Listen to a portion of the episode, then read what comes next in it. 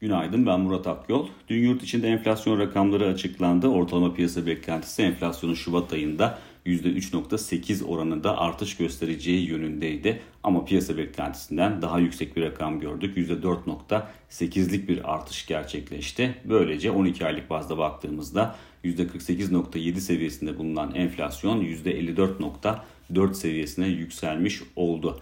Özellikle gıda fiyatlarının enflasyonda yukarı yönlü bir baskı yarattığını görüyoruz. Diğer taraftan e, genel trendi değerlendirdiğimizde ise enflasyonun artık %60 seviyesinin üzerini görme ihtimalinde önemli ölçüde arttığını söylemek mümkün. Enflasyon yukarı yönlü bir eğilim sergiliyor olsa da Merkez Bankası'nın para politikasında en azından kısa vadede anlamlı bir değişiklik beklememek gerekir. Bir sonraki PPK toplantısı 17 Mart tarihinde gerçekleştirilecek. 16 Mart tarihinde FED toplantısı var. Fed'in faiz oranlarında 25 bas puanlık bir artırıma gitmesi bekleniyor. Ama Fed e, faiz oranlarında artırım yapsa bile Merkez Bankası'nın PPK toplantısında beklemede kalma ihtimali biraz daha e, yüksek e, görünüyor.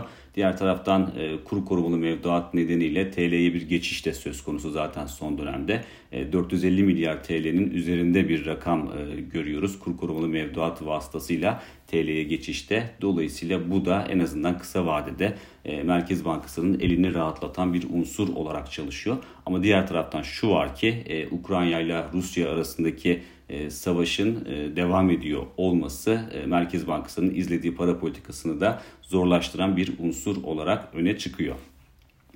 Bugüne döndüğümüzde ise bugün Amerika'da tarım dışı istihdam rakamı açıklanacak. Bir önceki aya baktığımızda 467 bin kişilik artış görmüştük tarım dışı istihdamda.